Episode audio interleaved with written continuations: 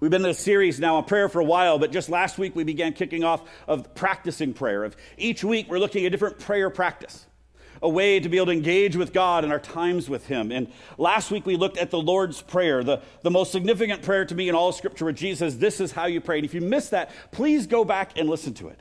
Genuinely, because I believe last week's message, while it wasn't a great sermon, what it's talking about is truly to me the most important sermon I've given in the last two years of being here in the 70 or so sermons. Just because there's, there's no prayer to me that's more valuable than praying the Lord's Prayer of centering us. We pray that with sincerity, not reciting, but praying it in the way of the heart of God with sincerity and genuineness. Listen, leaning into that, to me, everything else falls in place when we actually live out the reality of that prayer. Not just say the words, but live it out. So go back and listen to that, please, if you missed it last week. And so this week we're going to be heading into Psalm 23, and next week another one, the following week another one. Each time, each of these we do are, like these prayer practices. I recognize some of you may like, yeah, I've looked at that before, I've tried that before, or that seems weird or different. But I want to encourage you every day, if you can't do it every day, at least three times this week, practice the practice this week of Psalm 23. And it may be for some of us like exercising a muscle we haven't worked at the gym before, trying a new exercise that feels awkward, it may be hard, it may not be comfortable, it may not be something you enjoy the first time you do it. But it's something we need to keep doing. That's why just please minimum three times try doing it the way we describe it to be able to exercise those muscles, to be able to try these different things. For me, this has been radical over the last decade or so of my life of trying, engaging and practicing different prayer practices. Some of them very ancient, some of them more modern, whatever it is, and trying to, to get back to that place of learning there's different ways and avenues which God can speak and revive your prayer life, revive your intimacy with Him as He draws you near into His presence. And so today we're, we're jumping into Psalm 23. And as we, as we jump into Psalm 23, I mean, these, this and the Lord's Prayer to me are the two most powerful prayers in the scripture to memorize. Passages, I would say, to memorize. The Lord's Prayer and Psalm 23, as we'll talk about today. They're like just this one two punch that's so beautiful. Please have both of them memorized. If you don't yet, spend time, memorize them both, and pray them regularly. But remember, in the Psalm 23 specifically, this psalm, the Psalms are not written as prayers to be recited. They're not written as things just to say or things to read like a letter. They are psalms, they are, they are prayers to be worshiped and prayed out with great contempt, contemplation of considering the words and, and carrying and owning those words as we pray them to God and then working through them, not just saying them, but working through them and, and adding to them our own prayers as we engage with them. So let's begin then with praying the Lord's Prayer together. Pray with me, verse 1. The Lord is my shepherd, I shall not want. He makes me lie down in green pastures. He leads me beside still waters. He restores my soul. He leads me in paths of righteousness for his name's sake.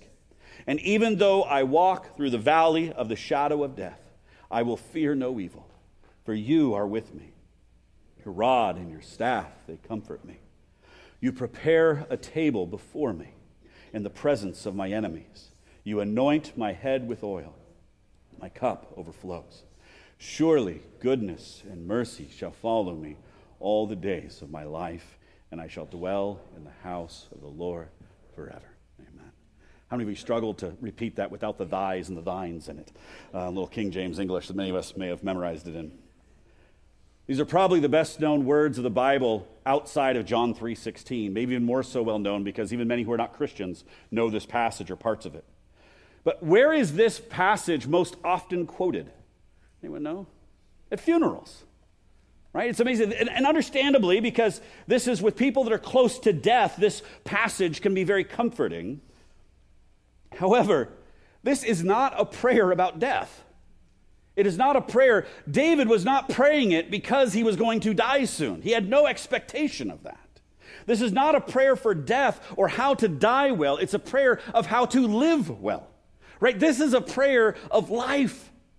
When speaking of Psalm 23, Dallas Willard in the book um, The Life Without Lack, he says this. He says, Unfortunately, the Lord is my shepherd is a sentiment carved on the tombstones more often than the reality, or sorry, than a reality written in our lives. You get that idea? Meaning that more often people tend to quote this as comfort for the dying, or it's written on tombstones more than seeing that this that poem is actually about a way of living. It's a, it's a way of life which is what this is talks about. The entire thing is about life, not death. In fact, if you want to be deeply challenged in your walk with God, I highly recommend this one called Life Without Lack, living in the fullness of Psalm 23. Only about a third of it's actually about Psalm 23, but it's, though it's not an easy read if you, if you enjoy reading. It's, it's a bit deep, but man, it'll challenge you in your life with God. But the Lord's Prayer, last week we looked at, is very similar in many ways to Psalm 23. If you, if you looked at them together, you compare, and you see there's a lot of elements that are combined in it. And again, it must not be recited, it must be lived out. That's the key thing. The short prayer speaks of this foundational truth that we see in Scripture. And, and I regularly pray through the Psalms and other Scripture on a, on a regular basis, but Psalm 23 and, and the Lord's Prayer together like my bread and butter. They're like just like a one two punch that I just kind of go back and forth between them most days. It was actually Willard, I think about 12 years ago, I heard he, he prays these you know, every morning together. To me, that takes too long. So I usually pick one in the morning or sometimes one every other day and, and kind of rotate back and forth. But if you've ever wondered, how can I grow in prayer? Honestly, my best answer for people, anytime that's asked, the Lord's Prayer, Psalm 23. There's your one two punch. You want to grow? Don't just recite them, memorize them, and prayerfully dwell upon them and contemplate them as you grow and consider the actual words that you're saying, the significance of what that means. I found this on the web. Well, thank you. Um, you will never outgrow either of these prayers this side of eternity, right? They're like that onesie we talked about last week that's perfect for new believers, but you'll never outgrow it. It will always mature with you, even into this side of eternity. So, today I'd like to open up this prayer of Psalm 23 a little bit more for us, to be able to see it in the context to which it was written, and to, so we can pray it a little more in the ways that those who prayed it 3,000 years ago when it was written would be praying it. And so the psalm begins, we'll jump in. It begins a psalm of David. Now, remember who David was. He was a shepherd boy, he was a, a man after God's own heart. But he was also a deeply flawed human being who was a murderer, an adulterer. He was a horrific parent, right? He, he had lust issues until his dying breath. But no matter what, David always ran back to God. Every time he wandered, he came back to God, no matter how far he strayed. You'll see that's very important in a minute. And then the psalm kicks off in verse 1. It says, The Lord is my shepherd, I shall not want. So we're just going to make our way through the, the, the, passage this morning. And we can easily spend the whole sermon this morning just here on the first line The Lord is my shepherd. God calls himself first here, the, or David calls God a shepherd. And the primary job of a shepherd is to care for and to lead the sheep.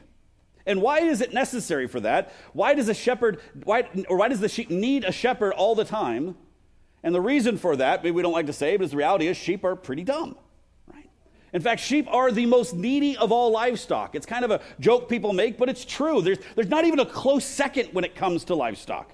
There are endless stories of sheep and their foolishness, and scripture is full of them. In fact, Isaiah chapter 53, verse 6, God says this is all of us, like sheep, have strayed away. We have left God's path to follow our own.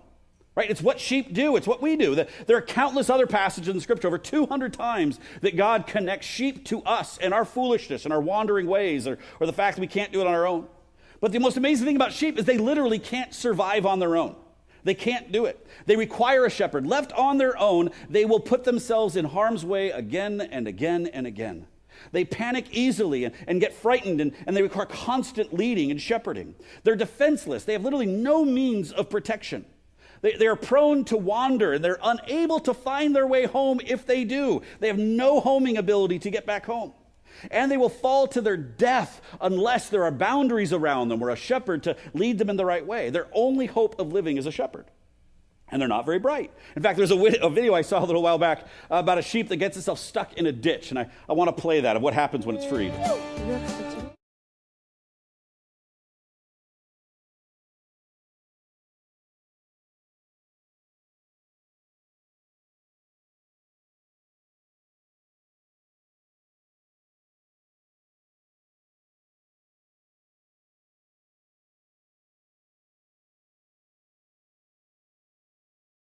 You can go to the QR code and watch the quick video clip there. But I mean, it's hilarious. If you look it up on YouTube, there's actually a bunch of those videos. That wasn't like a one off thing of different sheep doing that.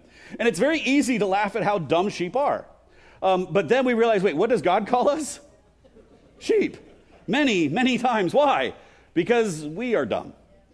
Maybe not you. I, mean, I should speak personally. I am dumb. And we also need a shepherd. We freak out when we're scared. We're prone to wander, and on our own, without a shepherd, we will keep falling again and again and again. Whenever I have a few minutes to kill, the place you'll find me usually is if I have my phones on me, is, is Googling or YouTubing, you know, stupid human fails or stupid human things. And, and just I'm like a moth drawn to flame. I love watching fail videos. I don't know what it is. I'm sure I'm not the only one in that category. There's a reason they have billions of views on YouTube, right? We are dumb. There's far more videos of stupid people being stupid than sheep, that's for sure. Um, in fact, I was thinking, like, I don't know, what's the dumbest thing I've ever done? And I said, I should share this, but right at the top of my list that came very quickly as I was thinking about was I tried to pet a wild great white shark in the ocean. That was one of the dumber things I've done. Back when I lived in South Africa, we went shark cage diving. There I am in a picture, I think, of, of in the shark cage uh, with the great white sharks. And uh, they, they, swim right next to the cage when you're in it. You can see me in the cage there. And it literally almost touched the cage with its body as it got past me. A brilliant one. I reached out to grab its body and to pet it. I had no idea how fast those things are. Turns out a 12 foot great white shark can turn on a dime. And it turned so fast it almost bit my arm off, and it grabbed a hold of the cage and shook the cage. And I realized sheep are smarter than me. Um, and uh, luckily, I still have my arm today. But he says, The Lord is my shepherd. It says, I shall not want. Now, it doesn't say the Lord is a shepherd or the Lord, Lord is the great shepherd, but the Lord is my shepherd. And that's very important here. It personalizes it. Because this isn't just about extolling how great God is, though there are places to worship Him for that. But it's acknowledging here, David says, the Lord is my shepherd. This is the one that I follow. The Lord is the shepherd that I belong to. Therefore, I follow Him. And the whole point of this is that sheep follow their shepherd. They follow their voice. And so, for, for, by declaring that God is my shepherd, I am declaring that I will follow him wherever he leads. And that's, you see, that's not a passive statement. By saying my, it's saying I will follow him. It's just like the Lord's Prayer. And so many of us just recite that or recite Psalm 23, and we don't actually mean what we say. I heard someone say this poem of Psalm 23 is written on more pieces of marble than it is on people's hearts right? Being at, at, places of mausoleums or on tombstones or something like that. But we love to quote it and put it on memorials, but we don't often live it out. The Lord is my shepherd, not just a shepherd, my shepherd, which means that I follow him. And so to properly pray this means we actively arrange our lives in such a way that we are following his ways and his leading. And saying that, yes, I want to follow you, Jesus and your paths and your ways and not my own. Saying, you know what, I am in the care of somebody else. I'm not in control. And that's really hard for us to admit. And if we can't do that, he's not actually our shepherd, he's just a shepherd. To say, I'm not in charge, I'm taking my kingdom and I've surrendered it to God's kingdom.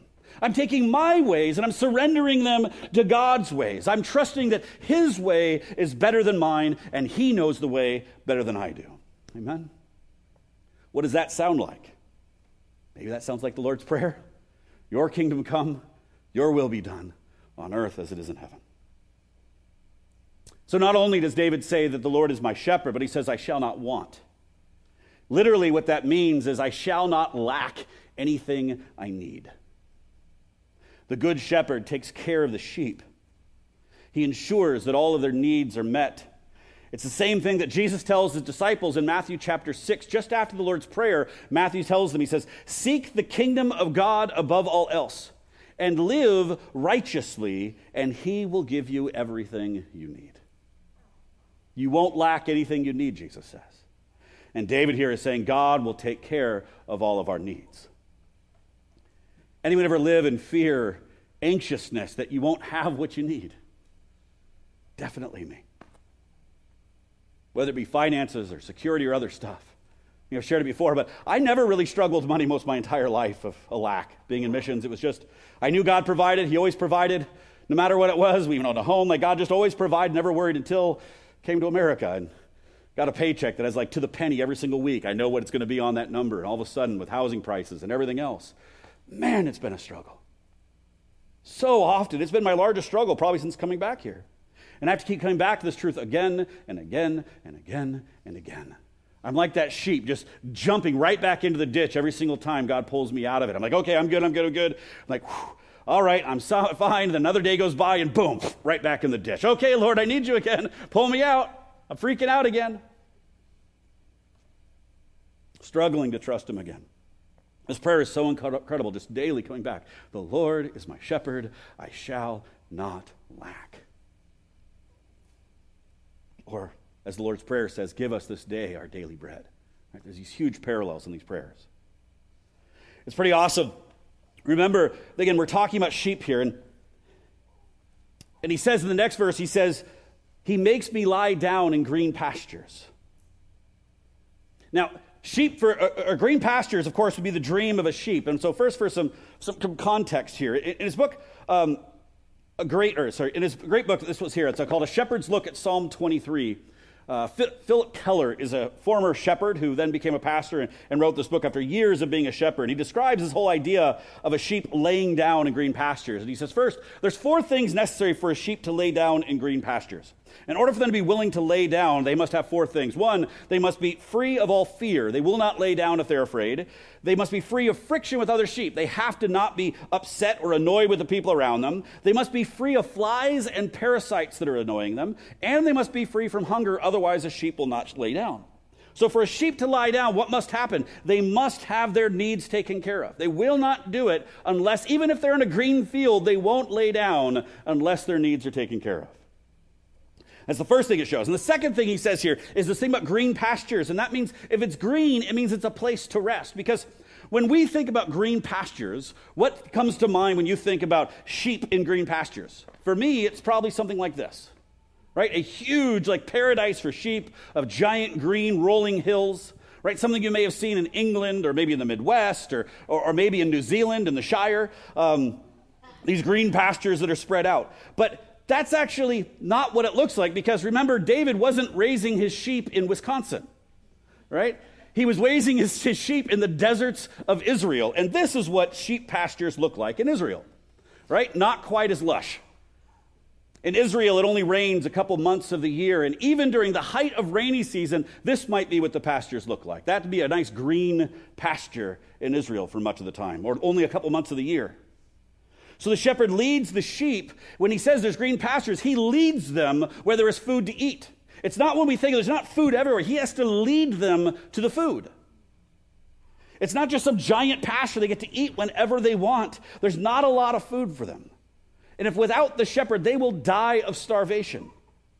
And flocks in this area of the world are always on the move, always, because there's not enough food, and they're not even allowed to eat all the food that's there, because what the sheep will do is they'll pull everything out, and there'll be nothing left for the future. And so the shepherd keeps them moving to look for food. In fact, when they look at grass, eat, do eat fine grass, this is what it actually looks like usually for most of the year. You might even be able to see that easily. Just dry tufts of grass is what most of them eat. In fact, when you go and watch sheep grazing from a distance, it looks like sheep are eating rocks because they're eating the little pieces of grass stuck in between the rocks that the shepherd's leading them to.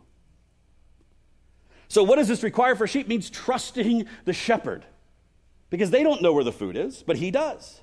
And it means at times there will be green pastures, and there'll be times in the, in the wet seasons where he'll be able to lead them there. And in those times, there will be places of rest in the wet months where they get the rest, but it's temporary. The sheep don't dwell in the green pastures, it's a temporary thing that they're led into. And I love that for so many reasons. First of all, it means one that God is the one who's promised to take care of us and he will take care of our needs. Right? He is our shepherd. Second, it means we must follow him. The path to life is in following the leading of the great shepherd and following his paths, not our own, following his voice and his will and his kingdom. Third, it means he will also give us rest and he will lead us to green pastures as we need it. He knows what we need. We won't dwell and live forever in the green pastures, but He will take us there when we need it. And I love that because we're dependent upon Him, following His ways, trusting that His ways are better than ours. And all of this, of course, is dependent upon us following Him, allowing Him to lead. He's not a cowboy, He doesn't drive the sheep, He goes in front, He leads them, and we must follow. But amazingly, even when we wander off, He comes and picks us up and brings us back. Amen. Next, it says, He makes me lie down green pastures. He leads me beside still waters. Again, in the desert, they aren't huge rivers here. So the primary water they drink, it's, it's uh, dew that's on either some of the leaves or that's on the rocks that are around them in the shade. Sometimes there'll be streams and sometimes maybe a well or something, but it's the shepherd who knows where the water is. The sheep don't. And the shepherd is the one who leads them there. Trusting him is the sheep's job. Trusting that he's leading them the right way, even when it's scary. All right, verse 3. David says, He, being the good shepherd, restores my soul. I love this picture. Anyone ever felt weary or downcast, right? Maybe from the world that's going on, from situations, or from poor choices and decisions or sin. There's an amazing thing that happens that Phillip Keller talks about in this book, what he calls the downcast or the cast down sheep. It's a phenomenon with sheep, and it's something that happens when a sheep turns over on its back and can no longer move.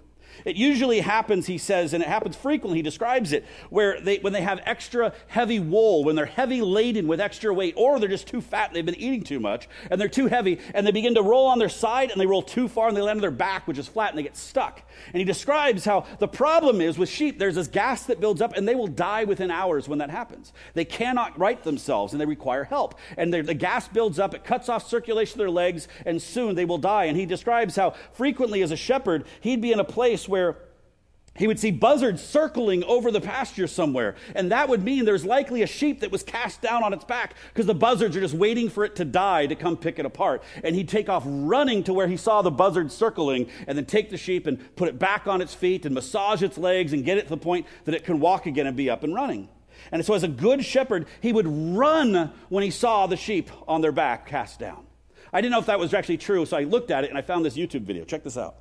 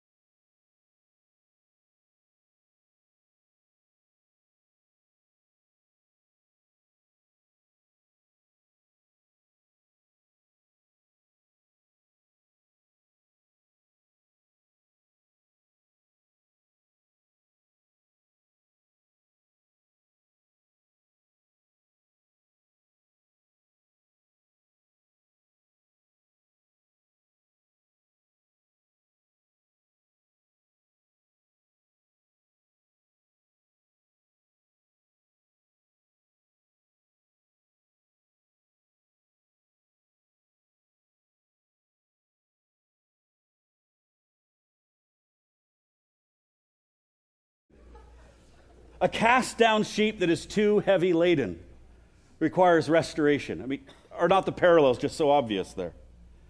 And God restores us when we are foolish and we are overwhelmed with life. And He's not angry when He does it, He's not disgusted.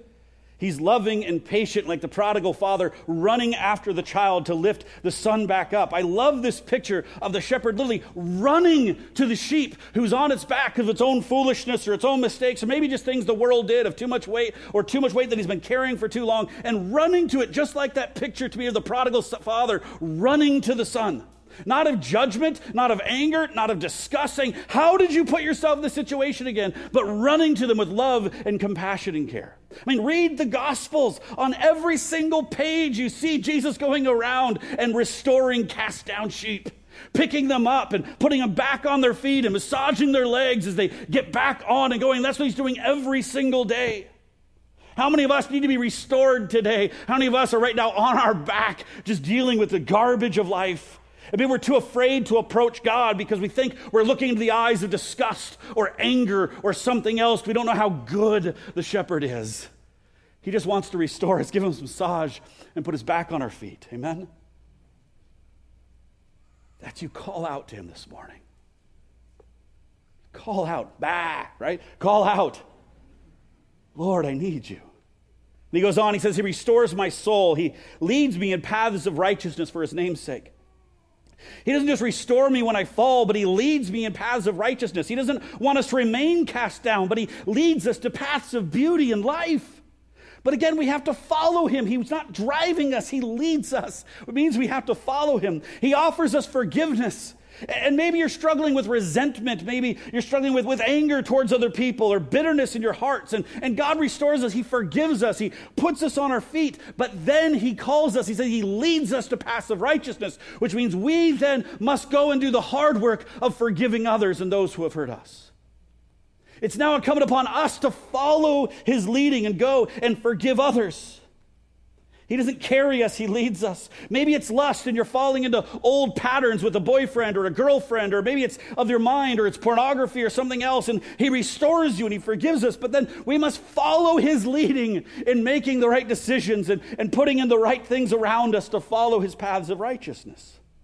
And God is so good. I mean, anyone ever feel like you've been pulled out by God and saved from your anxiousness and fears and worries, and then you just like me, you just jump right back in that ditch again? The next day or the next hour, the next week. You're in a sin and you receive forgiveness and you get put back on your feet, you start running, and then it just feels like a second later you're on your back again. Jesus is there. He runs. Amen. Verse 4, he says, Even though I walk through the valley of the shadow of death, I will fear no evil. Here he refers to the valleys that the sheep are led through. And the valleys is where the greatest danger is. So here's a picture of one of the valleys in Israel. And the amazing thing about the valleys is that's where the wolves and the predators live. Do we have that photo to throw up there on the valleys? Nope, never mind. So the valleys is, is where uh, Uh, the valleys in Israel is, is where there are these deep valleys in the land. And what's amazing, the shadows are there. So that's where the predators will hide. But at the bottom of that is where it's the most green part of the entire area. Why? Because life grows in the darkness, in the shadow, in the desert. That's the area of most life. And so it's the scariest area, but they'd have to walk through it because that's where the most food is for the sheep. But it's also where the most the difficult time is. And it's it's interesting how it's the most difficult place is also the area that brings the most growth and life. But it's in that place where it's so easy to be afraid that David says, I will not fear in the shadow of death. Why? Why will David not be afraid when he is there? It's the centerpiece of the entire psalm. He says, For you are with me. There it is. That's what it's all about. This whole psalm centers on this idea that you are with me. That's what it's all about. The shepherd is with the sheep. They do not need to be afraid because they trust the shepherd. David say, I do not need to be afraid because you are here in the midst of the shadow of death. I am right with you and you are with me. How do we respond in the valleys and the shadows of death in our life? When things seem darkest, do we remember and recognize that he is with us? Remember, this is how I started the whole series back a couple months ago. It was message after message on God wants to dwell with us. And so we'll say, James, where we get talking about prayer multiple times? I've spent a few weeks. God wants to dwell with us. And I'm saying, no, that is the centerpiece. Nothing matters unless we get that. God dwells with us. And that is the centerpiece of this prayer. He is with us. That is the only way that David can have no fear in the midst of these places, is because of the nearness of God in the darkest times and the hardest times, He's right there with us. And David goes on to say, Your rod and your staff, they comfort me. The rod was a, a weapon that a shepherd would carry with them to attack predators with. And the staff is that curved stick that they would use to tend and care for the sheep. They would use to pull them out of difficult situations, like you saw there, or oftentimes to yank them out of the, the thorn bushes or to pull back bushes to let them through. It was used to care for them. And David finds comfort in that God is able to protect him and care for him at the same time. But remember, for David, these aren't figurative enemies he's talking about, or figurative shadows of death. David was literally running from people trying to kill him, armies trying to slaughter him, family trying to wipe him out. These aren't figurative enemies.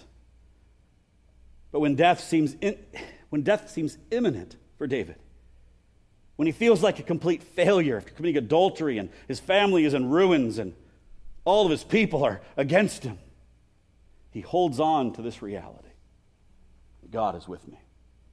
And then in verse 5, we have the biggest shift in the psalm. The imagery goes from looking at God as the shepherd to now it's going to go to looking at God as the host. And now David says, You prepare a table before me in the presence of my enemies. And to me, this is the most powerful image of the entire psalm. Everything David is praying here is emphasizing that God is with him, and because of that, that he will not lack anything that he needs.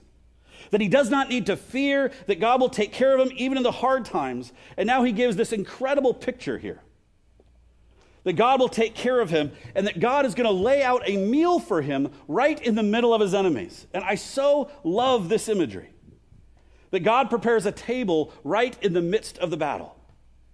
Not when the battle's over, right? Not when it's easy, but it says God prepares a table in the presence of my enemies. So David is saying is the Lord has sat down a table for him right in the middle of the battle. Again, not the safety of home, not with the distance of things being okay, but right there in the middle of the battle, right in the midst of the pain, right in the midst of the adversity, in the midst of the challenge, God has sat down with him. And God says, share a meal with me. And you say, but the battle's ongoing. And God says, no, sit down, pause, take a breath, take a sip. I'm right here with you. Share a meal with me. Look at me.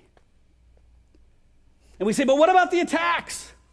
Don't you see what's going on all around me? He says, I do. I'm with you. I'm right here. Look at me. I'm with you. We say, what, what about the sickness? What about the, the surgery that's coming up? What about my family? What about my marriage? What about my kids or the, the custody battle? What about all these things that are happening? I mean, look at my bank account, God. How can I just sit here? Once we get out of the storm, I'm happy to have a meal with you. We'll put it on, uh, we'll, we'll get back to this later, but right now, deliver me. And God's response is, Look at me. Stop. Have a bite. Have a sip. I'm right here with you. I'll, I'll be honest, this has been one of the toughest years of my life this past year. Today, crazily enough, is the one year anniversary of my dad's death. Um, for those who don't know the story, died of cancer a year ago. Got diagnosed with cancer literally like two weeks after we finally decided to move back to America so that we could do ministry together. On top of that, it's been my first year being a pastor, which I didn't realize how much work that was. Um, right? The last two years, statistics have shown 40% of pastors who were pastoring two years ago have either quit or retired in the last two years post COVID. Worst it's ever been in history because it's just gotten so hard. And I love what I get to do, but it's, it's not easy. And it's been, it's been a, the hardest year of my life by far. And this week's been a rough week because I'm just like, man. So I'm just like, Last year, when my dad was alive, so I'm like, Dad, I was up here, I preach it from the pulpit. Like, Lord, you can't let him die. You're going to heal him, Lord. There's no room in this because I did not move back to America to watch him die. I moved back to America to serve alongside him, not to watch him die. And I feel so off. The Lord just said, Just look at me. I'm here with you. And this past year after his death, so I'm like, Lord, it hurts. It wasn't supposed to be this way. He's supposed to be preaching and, and counseling and leading worship and doing other. We're supposed to do this together, God. It wasn't supposed to be this way. And the Lord just says, I'm here. Look at me. Take a bite. I know. It's hard.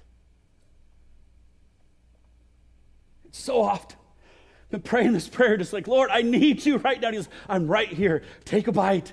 Slow down. I'm right here with you for you. I, don't know what is for you. Maybe it's cancer. Maybe it's a diagnosis that you don't understand. Maybe it's a family situation. Maybe it's re- really attacks from enemies. Maybe people are trying to get you fired at work. I-, I don't know, whatever the attack is, where the enemies are coming from. But Jesus is saying in the midst of it, sit down and look at me. I am right there with you. I'm not going anywhere. I'm right here with you in the midst of it. And this image is something we just need burned into our brains that He is right there with us. He's not going anywhere. He offers His love and His comfort to us right in the midst of the fire. In fact, what a beautiful illustration we see in the book of Daniel of Shadrach, Meshach, and Abednego in the fiery furnace. And where does Jesus do? Does he deliver them from it? He meets them right in the middle of the furnace before he delivers them. He shows up right in the furnace. Says, I'm right here with you.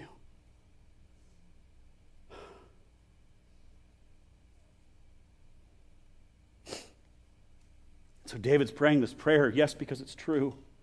He needs to pray it. But also remember, he often doesn't feel it.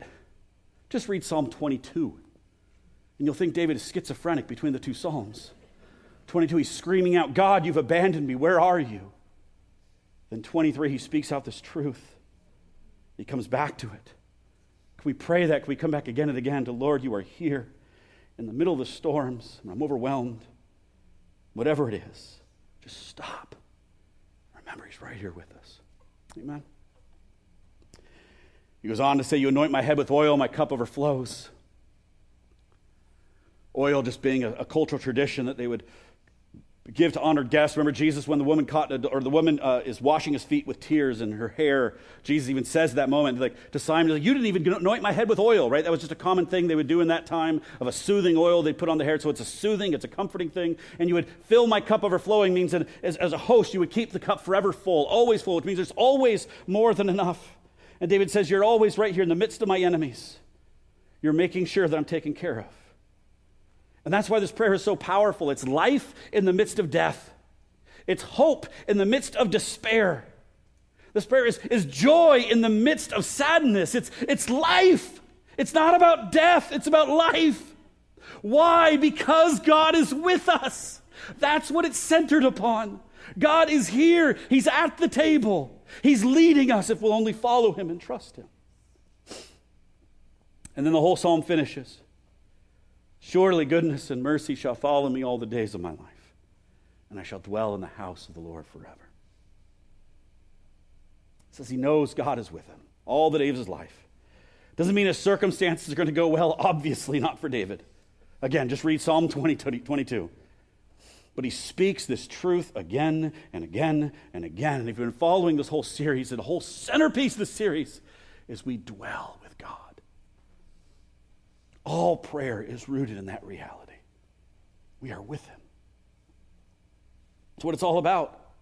We are with God. He is our shepherd. He is the one we trust. No matter the circumstances, He is our source of life. And life is only found in Him.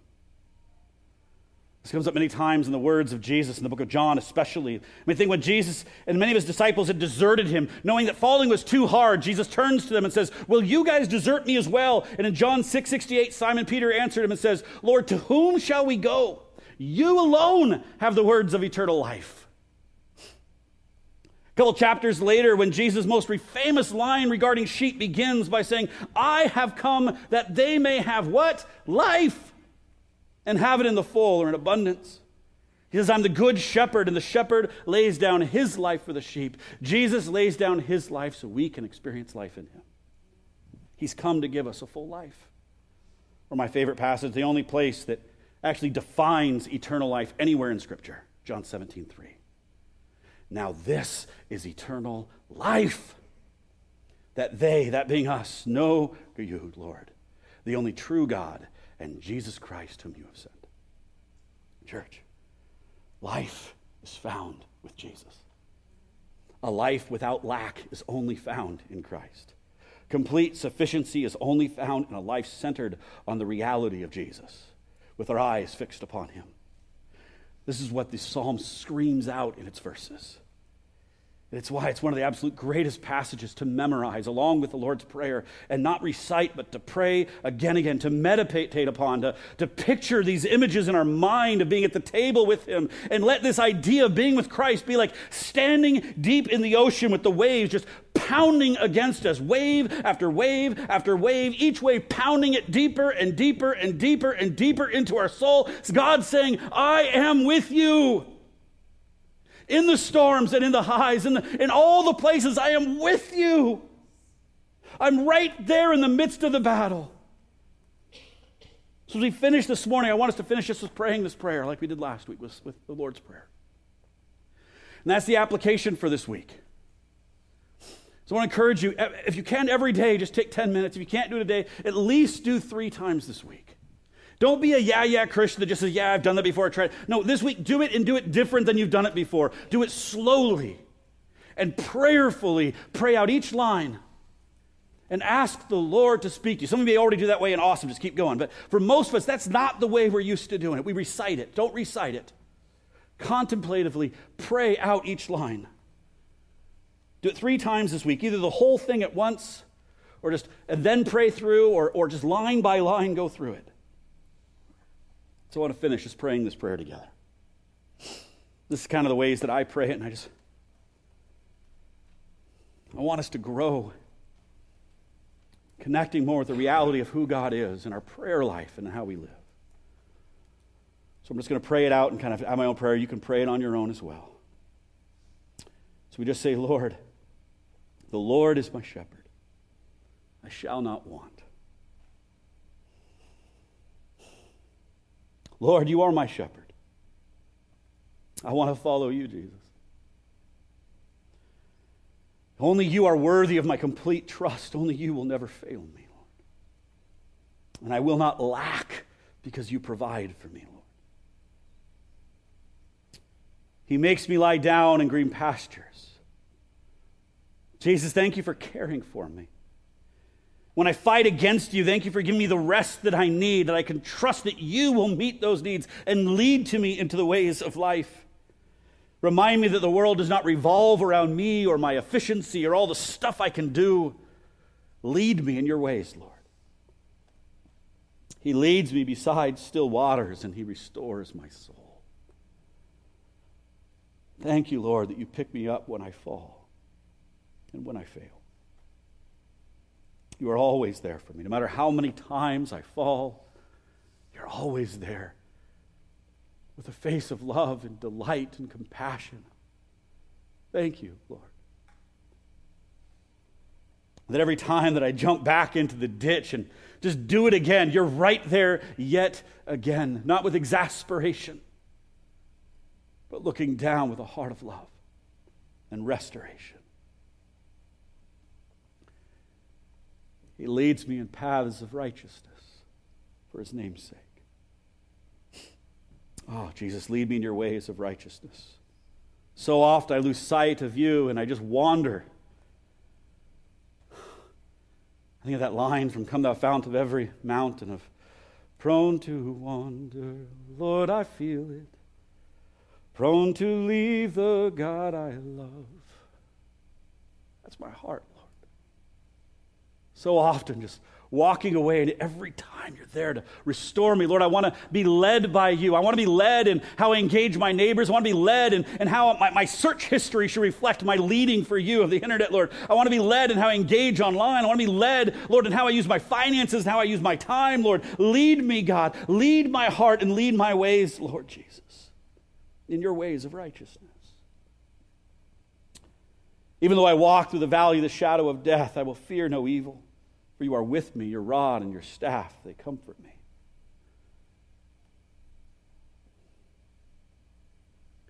Jesus, I know the struggle is where the growth is, but Lord, I hate it.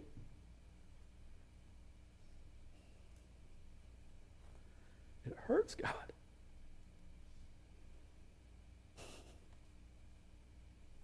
Oh, Lord, I miss my dad, Lord. I can't help it, Father. It hurts. But I know that you are here.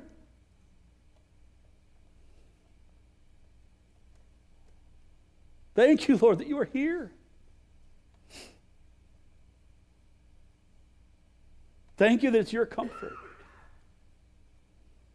Be with us, Father, in the midst of suffering. You prepare a table before us in the midst of our enemies. Jesus, in the midst of attacks and slander condemnation, Lord. May we not forget your nearness. And you anoint our head with oil, our cup overflows, and surely goodness and mercy shall follow us all the days of our life. We'll dwell in the house of the Lord forever. There it is again, Lord. We get to dwell with you for all of eternity. Turn our hearts to you, Jesus. Turn our eyes to you, Lord. In your name we pray. Amen. Amen. Worship team, you can come on up.